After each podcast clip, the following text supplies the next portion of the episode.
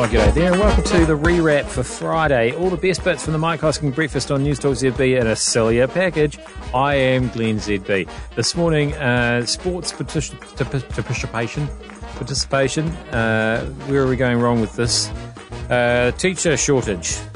We've still got a teacher shortage. I feel like we've been talking about this my entire life. Um, Mark's got a, Mike, Mike, I'm really having trouble talking today. Mike's got a few suggestions about that. I said Mark because it's Friday and we mark the week on Friday. I'm excited about that.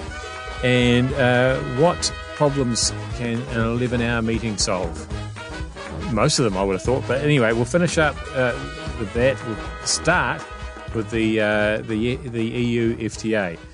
Mike, not overly impressed. I think what we're finding out about the FTA this morning with the EU and Zespri have come out this morning. They've welcomed it. Um, Damien O'Connor, when he was with us from Brussels before, said Zespri happy, and um, they've confirmed that Zespri have welcomed this deal. They paid around 46.5 million in tariffs on a billion dollars worth of sales into the EU last season. Uh, they partner with a number of growers in Italy, France, and Greece. They're going to produce the kiwi fruit year round. It's all part of a 12 month strategy. So they're happy. So they'll, they'll gain something out of it. And they're one of the bigger numbers. If you look at the numbers, uh, they get about 37 according. 99.9% of the tariffs immediately removed when it's signed. So kiwi fruit are one of the early winners. Uh, and, and at a reasonable number. Haven't heard from the fisheries people. They they claim, or the government claims, they stand to you know lose nineteen million dollars worth, or gain nineteen million dollars worth of value. But essentially, what we're seeing here, in in the stuff that Europe doesn't do, they don't really do kiwi fruit. Uh, they clearly don't do onions.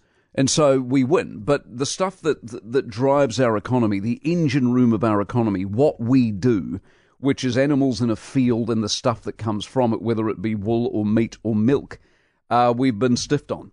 And that's that's a problem for a country where where your main where all your eggs are in one basket. If the people you're dealing with don't like the basket and don't want to deal with the basket, you've got problems. What are the tariffs on the baskets of eggs? I don't know what the tariffs on the baskets are and what sort of baskets they are. I wasn't really asking about the baskets. I was asking about the eggs, but I mean, I was being silly. So forget I said anything uh, which is my usual advice, and we'll move on to uh, talking about um, sports participation. Is uh, the ground fees being too expensive? Is that the problem?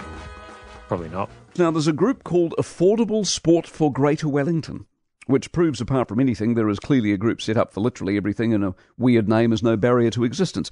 They have concerns over the council's charging for facilities, and their complaint appears to be the more expensive you make sport, the less sport people will do, which seems to make perfect sense. Well, the deal in Wellington is the council charges 15% of the cost of providing sports fields, the ratepayer picks up the rest, which on the surface seems to me perfectly fair, if not a not a little in favour of the sports themselves, not that affordable sports for Greater Wellington sees it that way. We also know from Sport New Zealand that weekly sport participation is down 7%. So I suppose if you tie those two things together, you can see the issue. But my suspicion is we're missing a couple of key ingredients here, and in looking to get the council to foot more of the bill and therefore make sport cheaper, we've fallen into that age old trap of looking for someone else to fix our problem.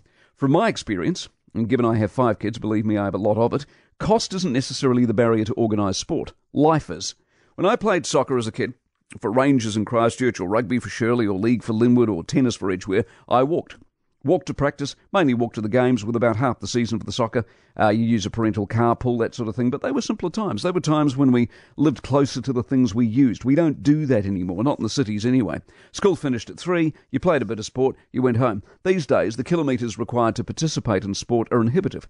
The distance to clubs and fields is vast. The pressure from other aspects of our lives, rightly or wrongly, have overtaken us. The ability to move in cities efficiently is gone. We've made the gathering of groups to kick a ball too hard. Hence, we don't bother. I doubt sport per se is down. I mean, just organised sport. Being able to go to the local tennis court or the squash club or the park is still real. But the time and energy for parents and coaches, often the same thing, is a bridge too far. School demands more, especially at the higher NCEA levels. At a certain age, you realise you're not going to the Olympics, so you move on to other things. There's a lot at play here. I've seen it over the past 15 years at our house. Affordable sports for Greater Wellington might just be looking at the wrong person to blame. I just had a thought occur to me just this moment is it just because we're just not that into sport? And by that I mean not the participation of it so much, but just into it. Like I've lamented quite often uh, uh, over the last few years. Uh, I just don't watch rugby like I used to. Um, don't certainly don't watch cricket like I used to.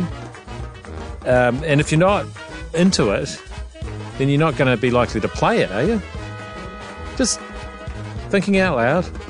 Um, no, somebody needs to think out loud with a few more ideas to get teachers into schools because we haven't got enough. On the news last night, Schools are finding it hard to uh, stay open at the moment because they can't get any teachers, and part of the reason they can't get any teachers currently there's more than a thousand vacancies. Currently, more than a thousand vacancies across the education sector, but you've got to fill out all this weird paperwork to try and get somebody in from overseas. So every single state school who are wanting to hire someone from overseas has to apply to be an accredited employer, pay 600 bucks for a job check to make sure it's being offered to Kiwis first, and have their potential employee pass a check. What a waste of time. Uh, Michael Wood says there, in my view, quote unquote, is no good argument for taking one particular sector and giving it special treatment over other sectors.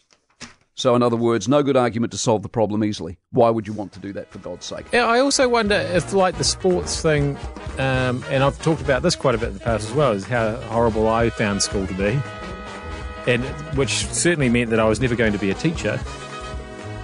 So it's a it's a chicken and egg and basket. That's a callback situation, isn't it?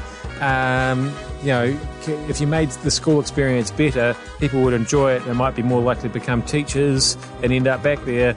But um, that'll only work if the experience is better. And if there's not enough teachers, then the experience isn't likely to be better. Oh, life's so complicated, isn't it? Just well, uh, it's Friday, we can mark the week. Time to mark the week. Little piece of news and current events that's got more fizz than the Tron. Yes, the Tron Hamilton, seven. The economy outpacing all other economies we learned this week. Clearly more to the Tron than a good time on a Friday night in Victoria Street, hey? Air New Zealand, six. Very good week for the national airline. You got more routes coming back. You got more bookings for the holidays. New seats and Skynests. Are the dark days of COVID finally behind them? Tourists, six.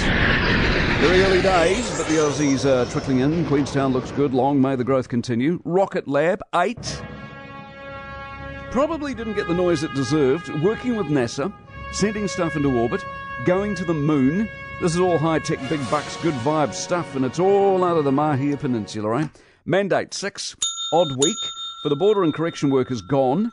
For health workers, they stay.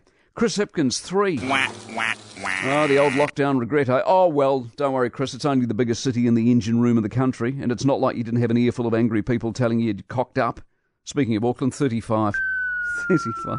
That's the fall on the livable city index from 1 to 35. Question is 35 a little bit lofty in all reality still? Uh, the DHB MB Andrew Little letter too. I mean, between the lot of them, you wonder how anything gets done at all, and it certainly explains why you can't get into ED or find a nurse. Electoral donations laws. Four. See, more transparent, yes. Favouring the government? Yes. So, what is it, sensible or political? Let's get Wellington moving. Three. Hello to a new mass rapid transit system. Wake me up when the announcements stop and the digging starts, will you? Question Whose light rail gets finished first? A. Wellington. B. Auckland. Or C. We'll never know because we'll all be dead. The All Blacks 7. Game time. Who doesn't love a home test? The Warriors 6. Say what you want about the results, but having them home and a full house will be quite something. Geez, if they can sell out when they're this bad, imagine if they were winning, eh? Maybe the year after next year. Ro- Roe, Roe v. Wade, New Zealand Styles 3. What an astonishing overreaction for something that happened elsewhere. Has zero effect on us. Talk about adding two and two and coming up with 2,671. Uh, long weekends, eight. Question Did you honestly do anything remotely connected to Matariki or did you just have a day off. And that's the week. Copies on the website. And good news uh, the French are fizzing as these will be able to enter the EU tariff free once the FTA is sorted. And as they say in Bordeaux, vive la marking the week. Quite proud of myself there uh, with that marking the week because um, I've got a blocked ear at the moment and I couldn't really hear. And that makes marking the week, playing the noises at the right time, challenging. Um, maybe I didn't do a good job. I just think that I did a good job because I can't actually hear it. Uh, we're going to finish up here uh, and finding ourselves in, in an 11 hour long meeting. How could that possibly happen? Strange business. I think it was this time yesterday. Auckland Council were going to vote on this um, this this heritage thing, and this is the whole NIMBY thing I told you about Rotorua and their reserves yesterday. Auckland and their heritage. They went sort of halfway. Eleven hour meeting. I mean, for God's sake, an eleven hour meeting. Now, what no one's picked up is that this is not the final bit.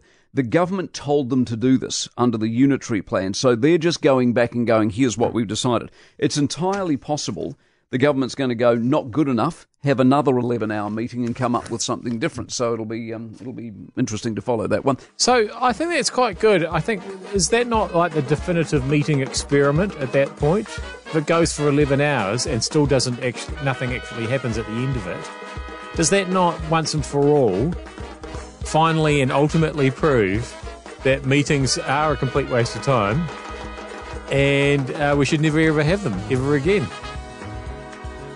That's what I took out of that anyway. I can't even remember what they were meeting about. I'm Glenn ZB. It's not important. Nothing happened. I'm Glenn ZB. Uh, that was uh, the rewrap. Let's meet again on Monday. See you then.